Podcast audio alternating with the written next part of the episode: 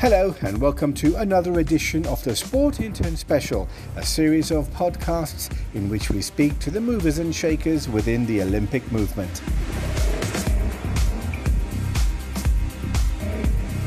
In this episode, it's part two of our chat with the president of World Athletics, Sebastian Coe, and we began our conversation in the second part talking about his plans to make sure that the World Athletics Council is gender equal by 2027.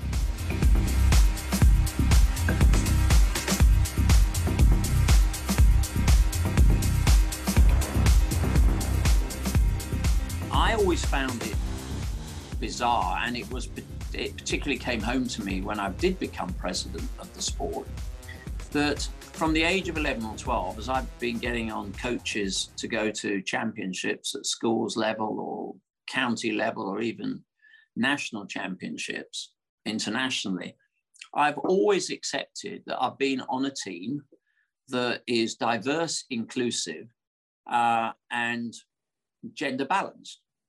When I was actually at the um, European Championships in 2016, and I realized that of the 51, 52 uh, member federations that make up the European Athletics Association, at that point, and only by six weeks, were one of the presidents uh, of our European federations a female.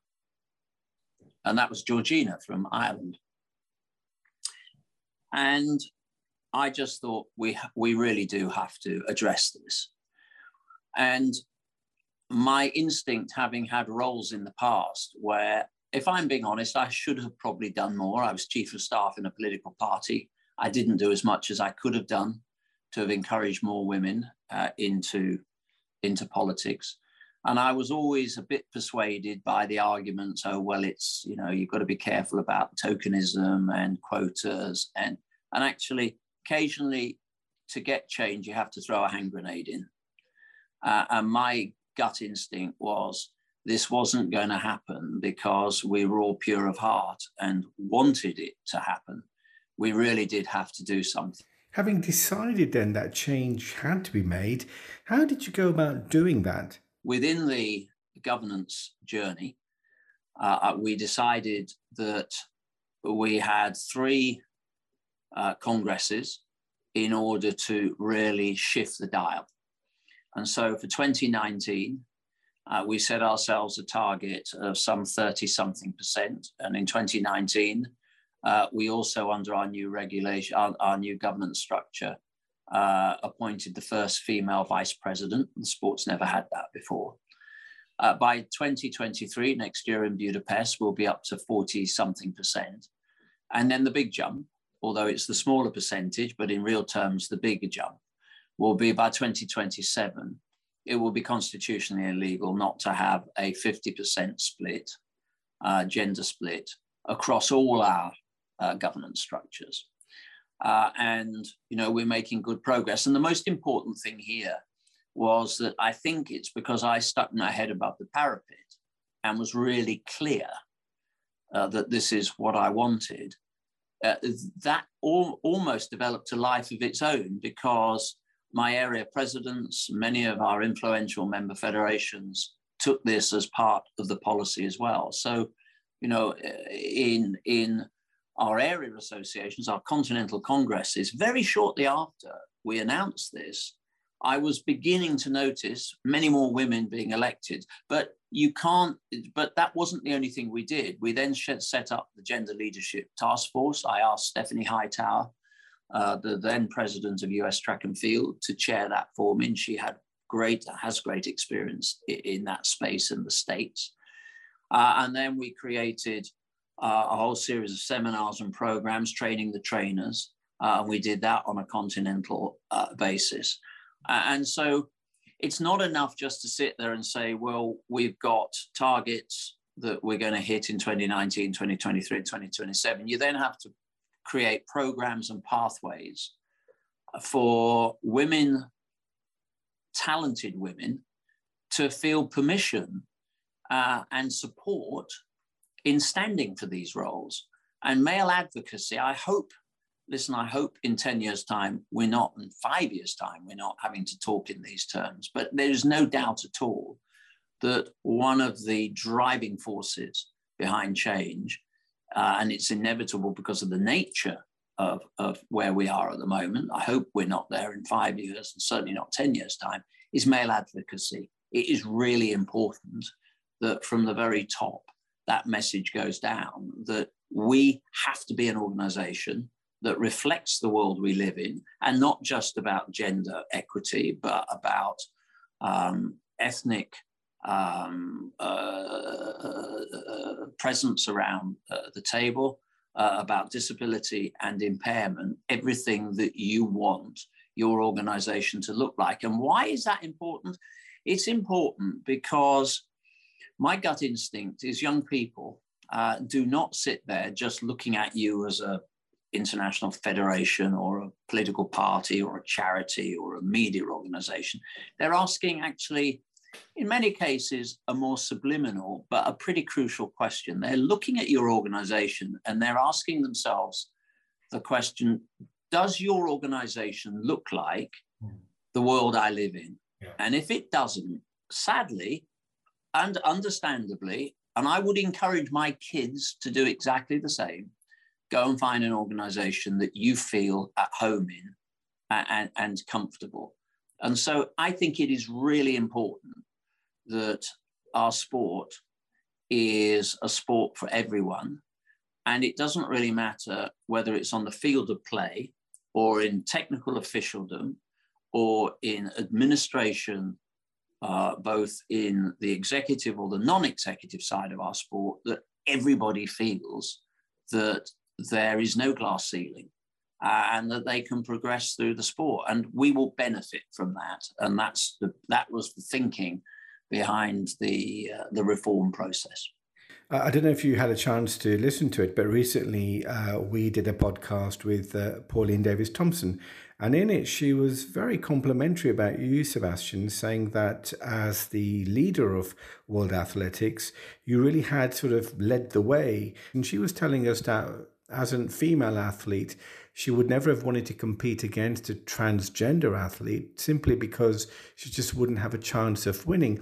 And I think the debate has really moved on. And so, just clarify what exactly is your position on this? Look, uh, we will always, as a sport, follow the science. But having said that, it is absolutely crucial that the guiding principle is about maintaining the integrity of female sport. And that for me is sacrosanct. Uh, we have two classifications in our sport, two categories, uh, and that is the male female split uh, and its age. Age because it's deemed better not to have Olympic champions competing against 14 year olds and male female because if you don't have that separation then no no woman is ever going to win another event and so the integrity uh, of women's sport so our eligibility regulations are founded on a very very clear principle and it's the same principle that the IOC uh, has espoused in the last you know few months and that is on fairness uh, and inclusion and you know, we have always, you know, we talked a little bit earlier about the authorized neutral athletes. That was my attempt to find a navigable route through. Uh, and, you know, it has to be based, you know, those guiding principles have also to be based on inclusion uh, and uh, on fairness. But look, uh, let me be clear. If there is a conflict ever between inclusion and fairness, we will always come down uh, on fairness. Uh, and that for me uh, it, it, it is, is really important. And I think there is another immutable uh, position that we will always, uh, you know, stand behind, and that is uh, gender cannot trump biology. You know, we do have to follow the science of this. Uh, we have in this space well over 10 years of longitudinal study, peer reviewed work, which has stood us uh, in good stead. So the regulations that we have tabled around uh, DSD and brought into line or and, and transgender, which has also been brought into line with some uh, transgender, some modifications since 2019, are regulations that we, well, not my words, but the words that the Court of Arbitration have used, is that they, uh, you know, were necessary, they were reasonable, and they were proportionate.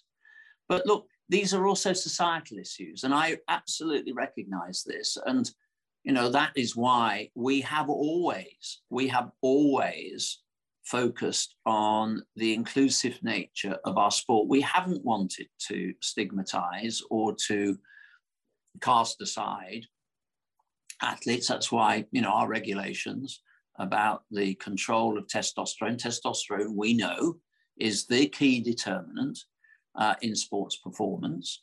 Uh, we have a slight, we have the same, it's the same principle now for DSD and for um, transgender.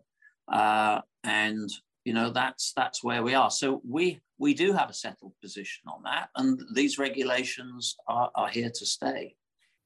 In terms of inclusion, then, are we looking at perhaps further down the line a scenario, let's say, in which transgender athletes um, have their own events to take part in? Look, that may in future be the case, and it may be closer than any of us think. You know, all I can say at this moment is, as president of the sport, uh, and there will be new presidents and there'll be fresh councils in future. And there may well be, in the light of other discussions, you know, uh, uh, an approach that might uh, adopt separate classifications. Um, I don't think we're ready for that uh, at the moment. Uh, and we need to be clear that we have regulations that have been tested we think that they are necessary, they're proportionate, they're reasonable, uh, and they absolutely sit at the heart of the guiding principle, which is the, the integrity of female sport. And I think there is a lot at stake here.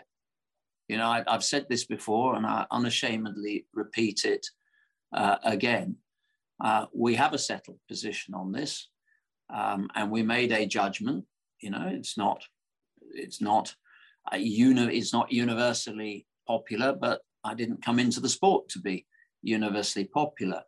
But in a way, I don't have the luxury of looking at this through a whole set of different lenses. I have to look at this through one lens, and that is, you know, what was I elected to protect? uh, and that is the primacy of, of female sport. And I think that is effectively where you know we we currently sit, and I don't see any need to move off that territory.